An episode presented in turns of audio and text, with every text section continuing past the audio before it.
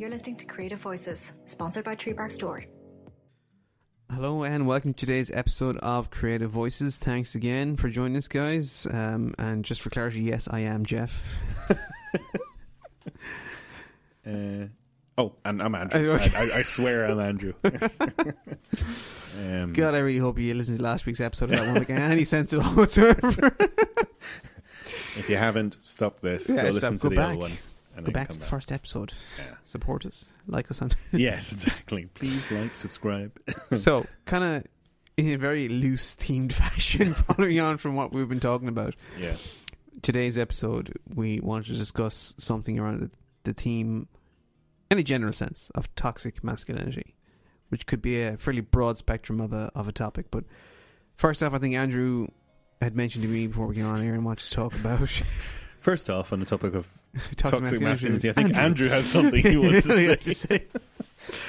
Um, okay, so you had a a, a, a film recommendation. I do have a film. F I L L U M recommendation. Yes, I do. Um, and I'm going to anticipate that most of the people listening, uh, you know, our massive audience, has probably already seen this.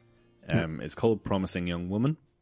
Um, it, I believe, I'm trying to think actually where you could get it from now. I Um, saw it on the now You saw it TV now, or now box, Right. whatever the hell it's called, and I think it's part of Sky Cinema Yeah, we got it on Sky. That's it. Um, it's called Promising Young Woman.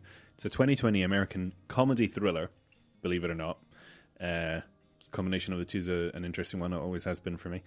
Um, it stars Carey Mulligan um, as the lead character. Yep. Stellar performance. I always like. I think she's just such an amazing actress. Do you know Carey Mulligan? The name sounds familiar. What do I know her from? You know, now this is the this is it. I say that I love a person, uh, love an actress, and then I, I immediately forget Hmm. what they've been in. What so Andrew means is he respects her as an actress, just for clarity there. why? What did I say? You said you love an actress. Yeah, no, sorry. I respect her as an actress. Bad God, I'm off to a stellar start here, Andrew. about- Come on, man. Yeah, um, yeah. She was in uh, an education, the coming of age drama in 2009. She was in Never Let Me Go in 2010. She was in Drive. Ah, okay. Yeah, yeah. I think that's where I've seen her, yeah. I think that's the one that really where she really seemed. To, she was in Shame as well. Oh, okay. Yeah. Uh, so you know the one anyway. Yeah, yeah. yeah. Um, just brilliant actress. Uh, yeah, so she's the lead in this anyway, and she plays a woman who's seeking to avenge the death of her best friend, who was a victim of rape. So it's a cheery start. Um, it's got some uh, like an amazing cast as well. It's got Bo Burnham, um, it's got Alison Brie and Clancy Brown and Jennifer Coolidge and Laverne Cox. Anyway, it's got this kind of like slightly. I think it's really in right now. This poppy '80s kind of vibe. Yeah. Like everything's kind of neon pink, lipsticky, kind of, yeah. kind of, which is really cool. It's funny actually because you say that, and I, I do remember the one thing I remember last night is just seeing in the kind of preview box, even that kind of like semi kind of Blade Runner vibe to the tones of it. you know? Yeah, yeah, exactly. But it's just so well written, and it's about, as I've just said, I mean, it's about someone avenging their friend who was a victim of rape, and um, consent features heavily in it, obviously, because it's not just about the one instance. It's about a woman who goes through a series. I'm not giving too much away by telling you this because it's in the trailer, Yeah. but her ploy is to kind of trick men into believing that she's drunk. Okay. and end up back at their place and then reveal otherwise and whatever. Um, it's just so nuanced, right? So you've got the men, you know, you've got the one guy who kind of he seems genuinely quite quite concerned for her and quite nice and look, I'll get you a taxi. I'm leaving anyway, you know, we'll get in the car and kind of thing. I've had a few drinks myself, we'll just you know, I'll see you off and it's all fine. And then, you know, they're in a taxi and he goes, Oh well and she's like fall about drunk or so he thinks. She's Yeah, yeah. absolutely can't keep her head up and then ends up he ends up going, Oh, we're, we're just actually that's my place there. Why don't you just stop and come up for a beer? Mm, Right? yeah. That kind of thing. Um, so it's all the even the nice guys who think they're nice Yeah. aren't necessarily or have been guilty of not being that nice. Um, and this comes off the back of like we're talking radical candor here and everything. I mean, I know we've, we've been laughing and joking and whatnot, but it all you know. I'm going to be a dad soon. I say this in almost every fucking episode, so apologies. but more personally, I'm going to be a dad to a girl, Mm. Um, and so, as we've said in the parenting episodes and whatnot, we've discussed like it makes you. You said right that it it made you reflect, for yeah, yeah. yeah, and what it's like to you know how you've been as a man growing up and whatever. And I made an offhand, probably off color comment at one point in one of our recordings where I kind of said, and I think I pointed out it was off color, but I said, um, you know, oh, did, did she always consent? Ha. Which I realized in retrospect probably wasn't great. And my sister actually called me out on it. She actually she'd listened to the episode. Yeah. Big fan, big fan. Yeah. Uh, she'd listened to the episode and uh, she'd heard that and she said, you know what? Wasn't okay. that wasn't okay. Probably not the best. Probably not the best representation of who you are or what you believe in. Mm. Um, I think I just default to joking about serious things because Well, otherwise, I think a lot of us do, to be fair, because it's one way of it's you know coping with stuff. But I think it's just a very good illustration of how even right now, as we're discussing this, it's it's a constant learning curve. yeah, You know, you have to yeah, kind of break away from the learned behavior and the environment you grew up in and, and moderate yourself at all times yeah, and not ever really believe that you're going to be the perfect version of the guy you need to be because unfortunately it's far too easy for us all to fall back into those roles unless we monitor ourselves yeah, yeah. because despite how far the world has come in some ways we did just have a discussion a couple episodes back about the whole me too situation which just shows that that behavior is so prevalent yeah, not just and I know that's kind of stuff that has happened, but it's still happening. That for guys and anyone who isn't careful, the reinforcement in the wrong direction is very easily accessible for them. totally, totally. I mean, my um, like I mean, I mean, I was raised by fairly kind of progressive and decent kind of hum- parents, humans. Humans. Um, yeah. Uh, so, but I never got. First of all, I never got to sit down and talk about sex or Mm. Relationships. Really, like I don't think any kid did in the eighties to be honest with you. No, no. Fair enough. Exactly. Exactly. So even however kind of forward thinking and progressive the parents might have been, Yeah. I mean, I know that a book showed up somewhere Yeah. at some point in my possession that was like, you know, the mechanics of it all. Yeah.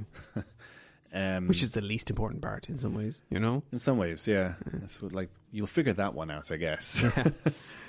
but in terms of the the power dynamic and the interpersonal relationship thing and what to expect and what not to expect and whatever, no one really sits you down, even with the sex education at school that you got.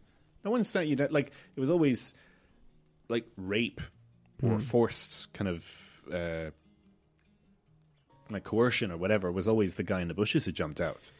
Yeah. You know, When in fact the reality is it's it's a much bigger danger from someone, you know, or you know, uh, connect Look, we've we've seen this like throughout how many cases where like especially in abuse cases, it's always Yeah, yeah. someone who's quite close to the family member Yeah. or someone, you know.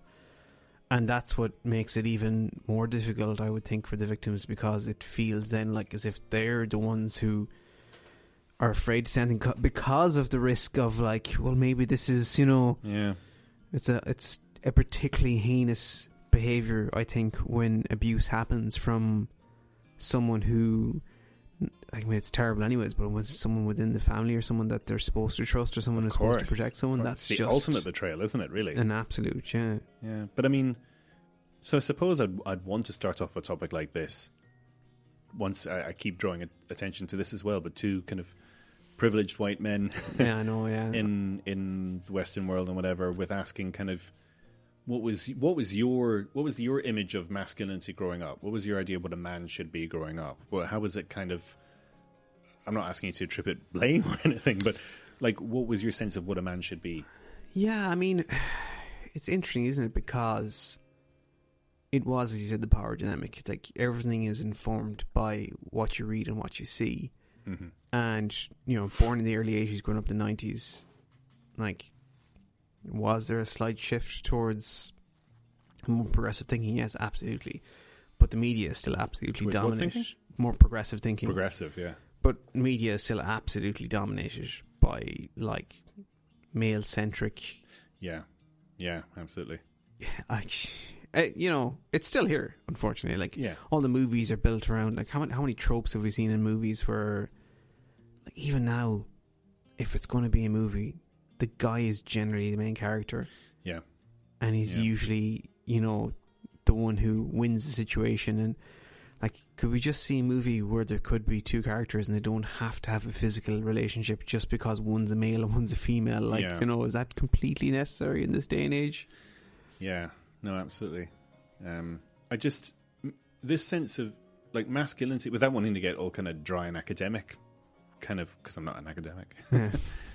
but like masculinity seems to have been historically throughout the ages, uh, kind of uh, it was it connoted, um, kind of forceful and Mm. angry and domineering and conquering and and a lot of the language that we use still to this day kind of I think reflects that. Mm. Uh, I'm trying to think of examples here, but Well, I guess you, you've, you've hit the nail on the head there. Like, we're discussing the topic is, as people know it as toxic masculinity, but even the word masculinity itself has Yeah. become somewhat toxic, and it's almost what should it really mean? Because the concept of being masculine has become so far away from any sort of positive connotation that yeah, how do you want to define it? yeah, You Yeah. know? because I mean it's like you know, and uh, inevitably when you're talking about masculinity. As Mhm. aside from toxic masculinity, then things like trans rights and you know uh, uh, queer rights and bi uh, um, I've forgotten the terminology here. Apologies. Mm. but um, the rights anyway people who don't who who do not feel like they fit into a neat little kind of box thing Mm. i mean that obviously comes into the conversation and it's it really it it, in, it forces us to interrogate our sense of our notion of what it is too Yeah. because at the same time as you know someone from someone who is born with a female sex but feels more of a male gender Mm. they're aspiring to an idea of something Yeah. that at the same time we're kind of theorizing doesn't necessarily exist Yeah. or that is constructed which makes it complicated doesn't it Mm. which is not to i mean i'm you know i'd like to call myself an ally and whatever i don't have any you know um i'm just reflecting on it uh, kind of at a distance subjectively like i said trying to be dry and Yeah, I guess, you know, as you say that, it occurs to me like we talked about the whole parenting thing a few episodes back, and you mentioned it there as well. And I think the comment I made about at the time was like how, you know, having being a parent and having a daughter made me worry about my behavior as a man and trying to be a better man. I'm like, even that sentence is kind of problematic because surely I should just try to be a better person. yeah that's a very good way You of putting know? it like yeah and I I'd like to think that I try and make effort around my behavior in general as Mhm. a person, but even that's right there is a problematic sentence that I said, you know, yeah and yeah that's a very good point yeah you know it's just the benefit of hindsight, as you said there. I was like, yeah, you know what, that probably wasn't great either on my behalf. Because I'm I, I'm inferring that like there's a specific role for me to fill as a man in, in a, a kid's life, which there isn't. You know, because it doesn't matter if it's me and Yvonne or if it's yeah you know two men raising a child or two women raising a child Yeah. it's that implies unfairly by me that there'd be something missing then by that scenario which there isn't Absolutely. i mean no. the best i suppose you can hope for is to display behavior as a person that's sympathetic to others around you and Yeah. conscientious of everyone's right to be the person they want to be absolutely and to fill that role in their own life in whatever way. And I guess it's it's difficult because it's probably in the same way that like people from our parents' generation and even their parents may not be intentionally like misogynistic or racist. And I No. say that in that like some of them do try. You know, but sometimes behavior slips out that they don't probably even realize. They genuinely don't even realize. That's I mean, Jim Jeffries, the comedian, makes a great series about this where he talks about his dad. fucking love jim jeffries Right? Have you seen the one where he talks about his dad is voting for, for gay rights and stuff? i actually don't remember that you're gonna have to re- So refresh me on that essentially, his dad was all like, "Oh, they can do whatever they want as long as they leave me out of it." And Jim Jeffries is like, "You know, it's not like two guys have been hooking up in Adelaide on a Saturday night, and they're like, you know what? We should get Gary Jeffries involved in this." He's like, "What a ridiculous thing to say!" You know, Yeah, it's like, you know, what does it have to do with you? Yeah, exactly. Exactly. No, absolutely. It's we could go down a whole other rabbit hole about kind of the right wing and their sense of where where people should not interfere and people should. But um, talking about language again and how it kind of how you said there, you don't want to, you know, use that phrase uh, being a man and whatever and whatnot. I mean, growing up in Malta, for example, and that's I keep having to refer to Malta because that, that is where I grew up, right? It's not dissimilar to Ireland, as we've spoken about in previous episodes. Um, very Catholic, uh, pretty working class um, for the most part, and their sense of uh, what it means to be a man is straight out of. Uh, it's like if you had a, uh catalog, Yeah. you know, and you picked it out, replete with the. So you know, you've got to have a certain level of aggression. You've got to have a certain, uh, you know, it would be bizarre if you weren't to savagely beat the man your woman had an affair with. You wouldn't like. There's all this kind yeah, of like, yeah, yeah. and it's um the funny thing really is like tox- toxic masculinity ultimately there is no winner in that because you know you yourself are not being allowed to be vulnerable either you're not allowing yourself to do that vulnerable thing and it had i guess in an evolutionary sense it made sense at some point to you where you had to like toughen the fuck up and get on with things I mean, look, maybe that was a role that had to be filled from a purely genetic point of view at some point in time. Yeah. But unfortunately, the the biggest purveyors of toxic masculinity obviously are guys, but then the biggest ones against people changing are men as well, because Mhm. guys are afraid to behave in any way that they say, think will be judged by other men to be. yeah It takes. It takes real courage, I think, yeah these days, and especially now, yeah. But imagine like 20, 30 years ago to try and change the mold and show yourself to be something else. absolutely Like absolutely it's it's interesting because I had these series of books I got for the kids. I think I'm going to mention them before. They're called um, Little People, Big Dreams. I think. that sounds vaguely familiar I'm yeah. sure. So they're an illustrated series of, Yeah. of kids' books, and they take historical figures and they tell their stories, and like it's like 12, 14 pages each. right So yeah bite size But like Emmeline Pankhurst was one of them that I'm reading for Tia, and um, Rosa Parks, Yeah. and all this kind of stuff, cool and Jane Austen, yeah and like it's amazing how we're talking about this here now, but the movement is only still so fresh because most, like I'd say, three of those books to start with, like Jane grew up and whatever, or Emmeline, and was like things weren't very good for women at the time. And I'm like, like it's necessary for her to know that and learn the history of it, but it also feels a bit shit to be telling like a kid. You're lucky because things were shit then, and like so much of it is like Emmeline Pankhurst, obviously the suffragette movement and Yeah. talking about voting rights for women, and like that's not that long ago no not at all it's baffling to think that like your grandparents, great grandparents could have lived in a world where that was seen as being yeah okay. And I guess the danger around everything that we find ourselves talking now is like I'm hoping that maybe in years to come some of our behavior right now, which we think is very moderated and, and will actually be highlighted to be completely wrong. yeah So That's the problem with history. Like when you're learning about history, it's like it talks about everything as if it's it's in the past. yeah. Yeah. and it's like you're actually in the arc of it. Sometimes you're kind of yeah. Like, I I would like say myself, and I think I mentioned before, like I'm definitely not a very lad kind of lad. You know what I mean? And that's that's fine. I'm, I'm absolutely comfortable with that, and I, I hate a lot of that behavior around it. Yeah. But it's funny how easily guys can slip into those roles. yeah. There's like some sort of grouped dementia or or delusion or something that happens when enough guys get together. That no matter how reasonable or Yeah. normal a guy they are individually, something happens. Yeah, the the crowd mentality, the group. I mean, it takes a lot. It's you have to sustain your energy to be if if you're fighting against the tide the whole time. That is mm. tiring, Yeah. right? So, in I can say, for example, going back to the whole Malta thing, that whilst it didn't actually feel instinctively natural for me to behave the way I did, I mm. did because everyone else did. Yeah. So, you know, I was forever getting into fights and kind of. I did for a large part of you know my teens up until my early twenties. Even when I thought I'd kind of calmed it down on the subconscious level, I was still probably thinking in terms of how a woman could help validate my sense of self Yeah. right? Because a lot of the growing up in, in Malta, a lot of the, I don't know if it's, I'm assuming there's a sim, overlap and similarities with Ireland and mm-hmm. much of the world, but a lot of the up, the upbringing, you, you don't get f- affirmation and validate. You don't get taught how to f- validate yourself.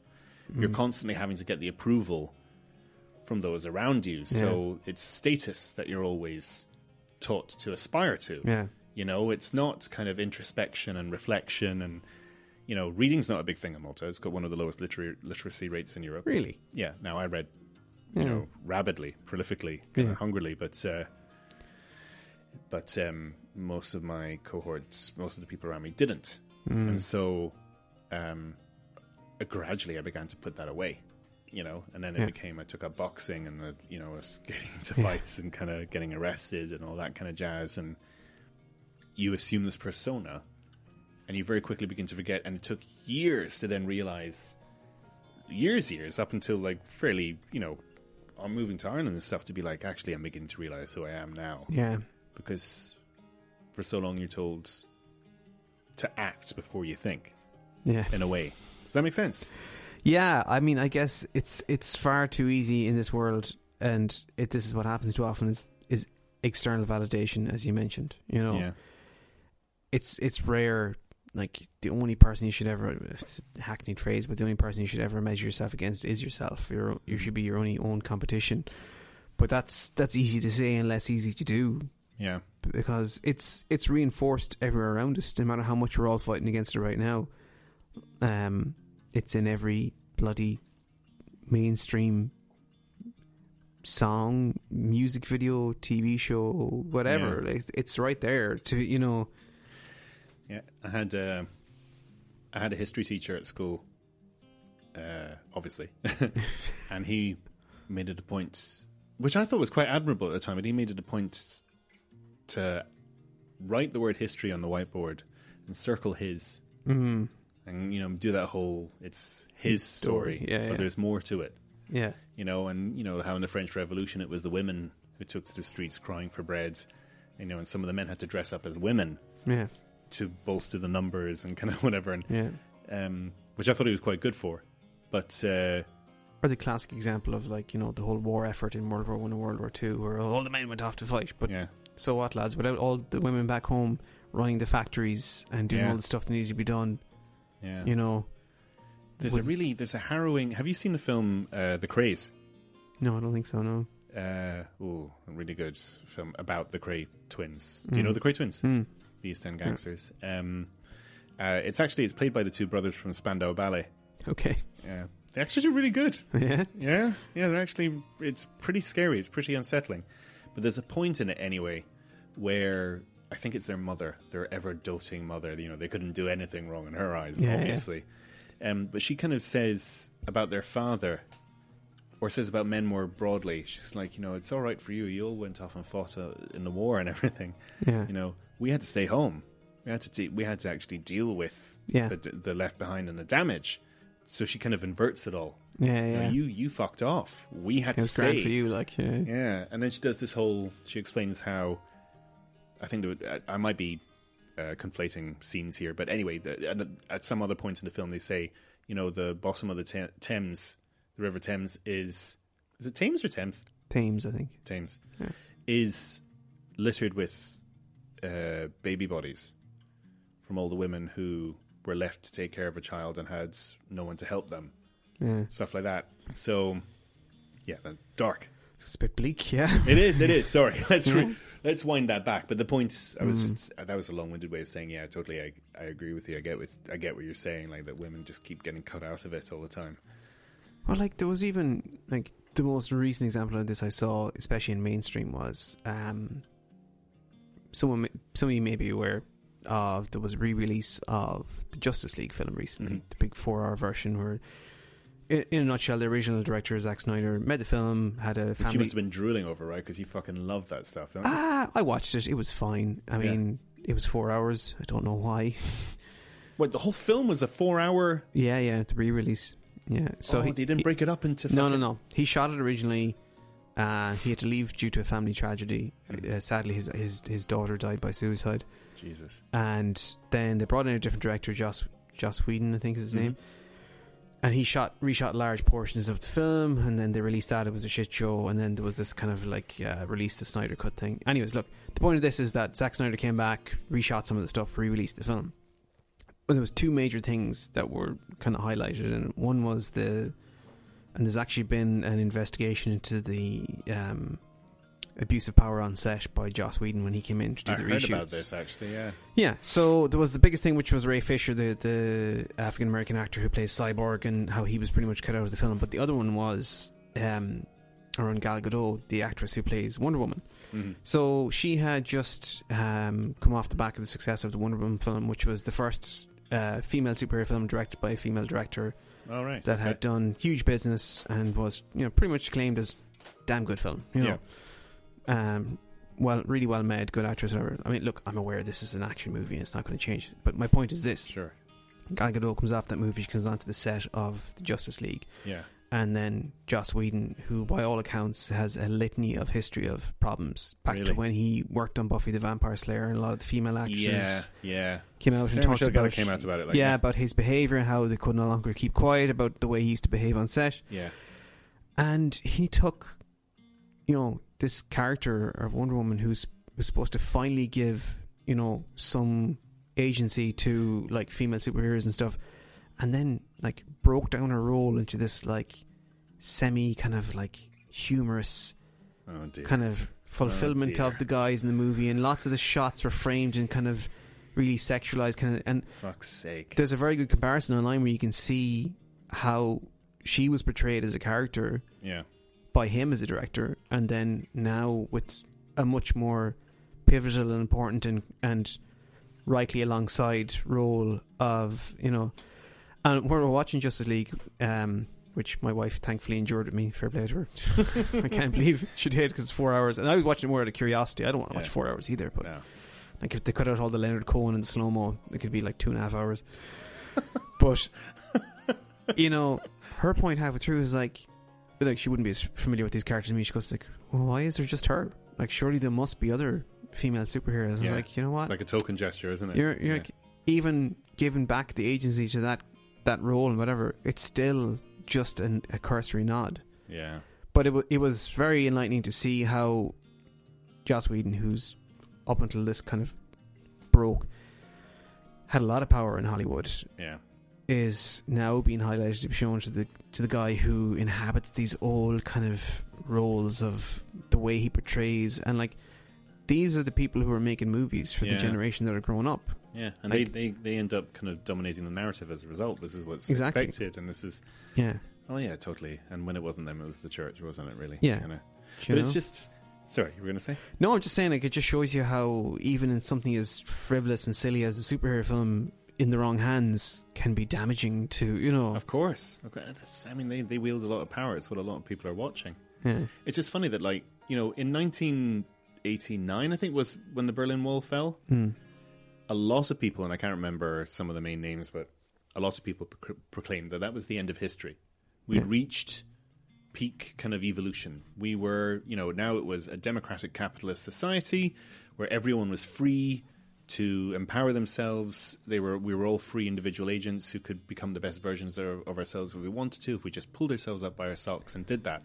But that included, you know, people from disadvantaged um, communities like uh, Black, Hispanic, you know, uh, the LGBTQIA plus. I, I don't know if I've got the acronym right. Um, women, you know, the the the given was like, well, we've defeated the communist monster now, Yeah. and now we're all free to whatever, without redressing any of the Yeah. built in. And like we were saying, language. Now I'm struggling to find the right examples now, but in our day to day, like you said, like Yeah. how to be a good man and whatever. There's plenty of instances of that which which shape our relationships with our partners, with our female friends, with hmm. all the time. Yeah.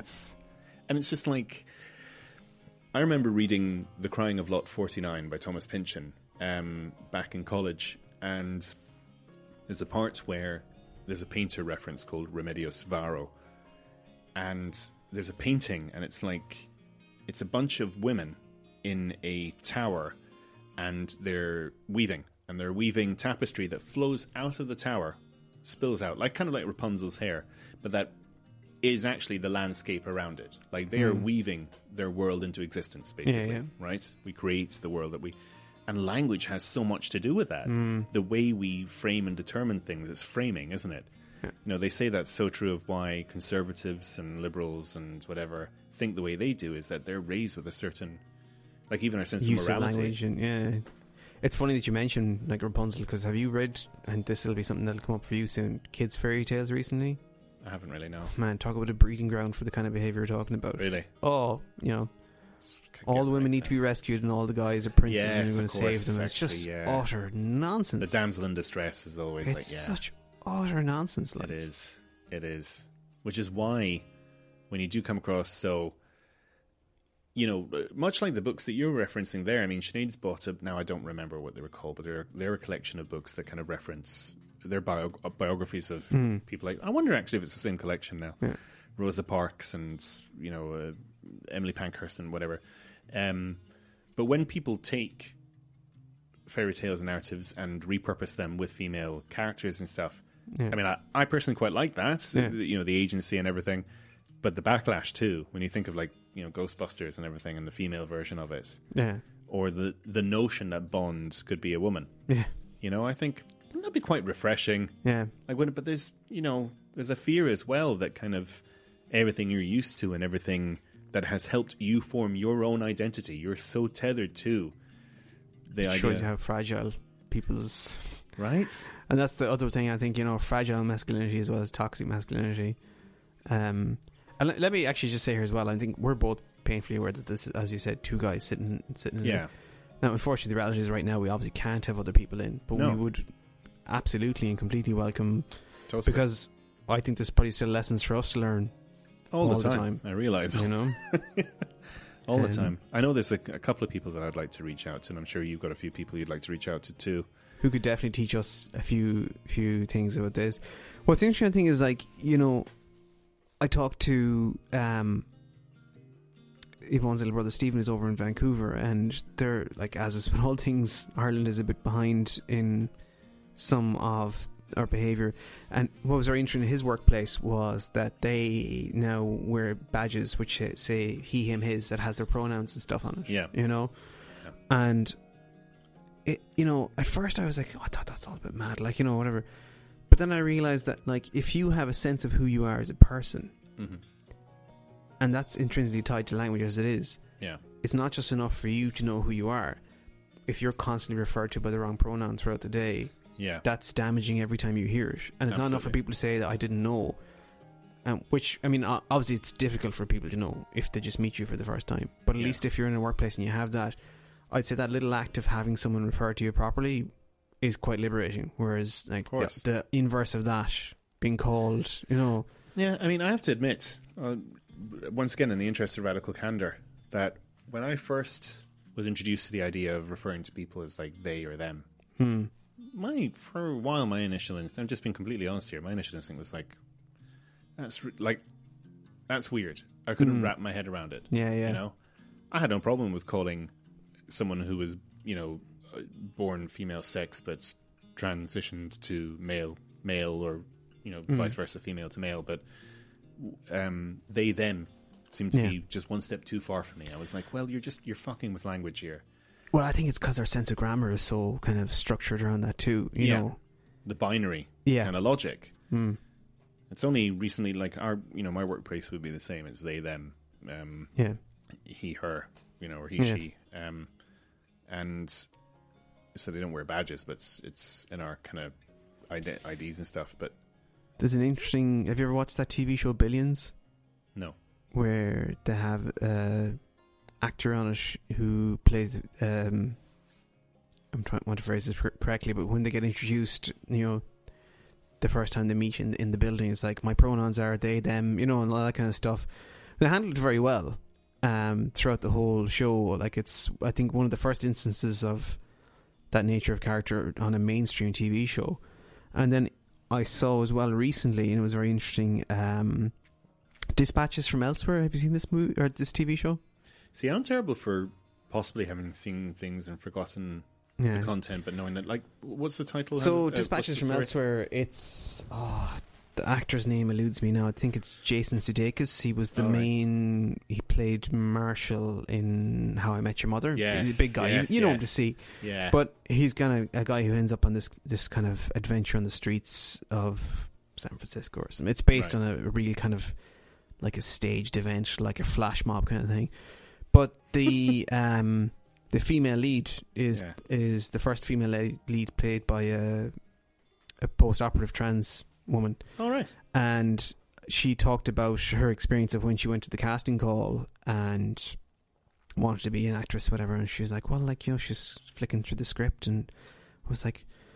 The nature of this TV show, like, "This, where's the where's the female lead? Who's the?" Uh, she her own phrase now, just to say, she said, "Where's the hot chick?" You know, Yeah, and then she goes, "It occurred to me, it's me." you know, it was like how liberating it was to yeah, finally and um part of the the TV show is like you know obviously a romantic entanglement even though I was just giving out about that a few minutes ago but it's a romantic entanglement between him and and this lady and his you know what was interesting about it was almost like her coming to terms with him being willing to be romantically entangled with her as much as it's it's really That insightful kind of stuff yeah, um that sounds really good. set against this kind of unusual backdrop of like this fantastical adventure that is kind of semi-stage, semi-real, and it Okay. breaks the fourth wall in the show as well. Sometimes This is Um, interesting. This sounds very interesting. André three thousand is in it. It's uh, yeah, yeah. It's it's well worth a watch. It's well worth a oh, you're selling it, man. I need to give that Yeah. look for sure. Um, but it just it gives a it really kind of explores people who are stuck in life, and Yeah. is that is that kind of sense of your man looking for a bit of magic and wonder in life, and his his behavior around himself and who he is as a person. Yeah, I think it would be a good jumping on point for people to kind of definitely. explore some of that. I just find like a good, perhaps a good rule of thumb seems to be, and I'm learning how to do this now. is like if your immediate assumption is this, Yeah. You're wrong. well, Yeah, not necessarily always, but Yeah. if your immediate assumption is this, the first thing you need to do is be interrogating it before you Yeah. act or comment on it. That Yeah. seems to be like the giveaway. Mhm. And so much of masculinity and toxic masculinity, going back to the kind of the starting Mhm. point for this discussion, is about, as I said, kind of act first, think later almost. Mm. You know, it's the the cut and what's the word? The swashbuckling of the the business room, you know, the boardroom. It's the kind of the energy of the um, the stock market and the it's the it's the aggressive conquering, as Yeah. as was said, and a lot of that needs to if you just slow the fuck down and think Yeah. and think and interrogate and interrogates and another thing actually Sinead said to me was when we were talking about parenting and how we were going to do it was like no one no one sat us down and said um look when you're with someone it's okay if you're going to feel horny and you're going to want to have sex they're probably going to want it too but you if they don't want to Yeah. like no one actually said to me but if if not that I've they needed to but Yeah. but no, w- there was never that talk of like, but if you get the slightest hint of, or if they change their mind, or if they, you know, whatever, you're not entitled to it, basically. Mm. That sense of entitlement is what seems to be so key to masculinity. And if you don't exude that sense of, well, I'm going to command the room, Yeah. you know, and st- puff out my chest, and, you know, I'm going to command the conversation at this date, and I'm going to command the, you know, if you're not doing that, then somehow you're not masculine. And it just doesn't seem to, sometimes the, the most the most uh, dignified thing you could do. And the irony I know as I yammer on is not lost to me, but is shut the fuck up. No, I think I think you're right. It's um Damn right, I'm right. yeah. No, sorry. You're the alpha in the room.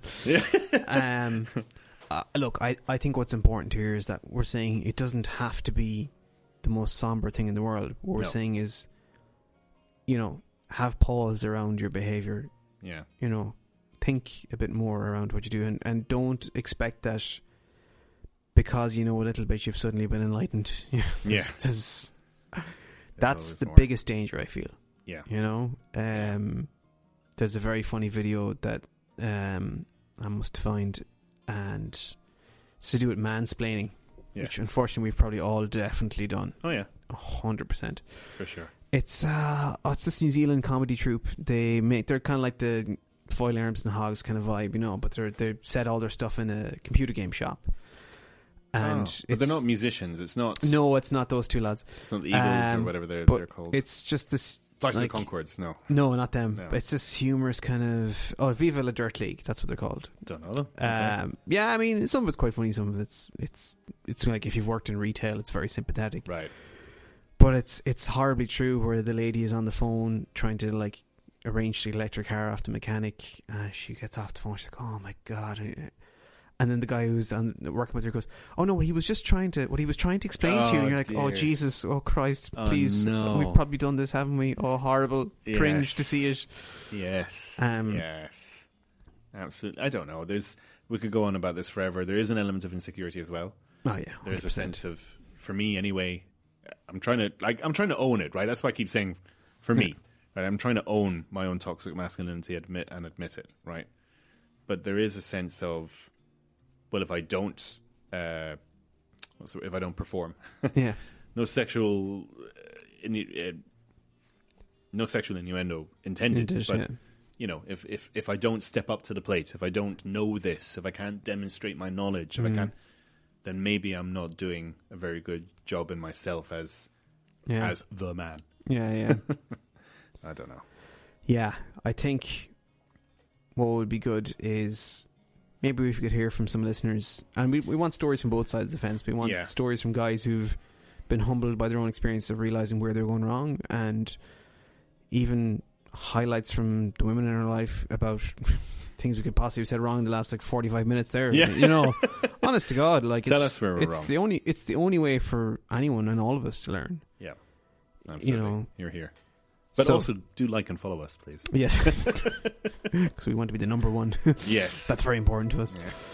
Yeah. Um, yeah. Uh, any good resources? I, uh, look, I don't think there's anything wrong with a, a sensey, sensey, a healthy, Sensei.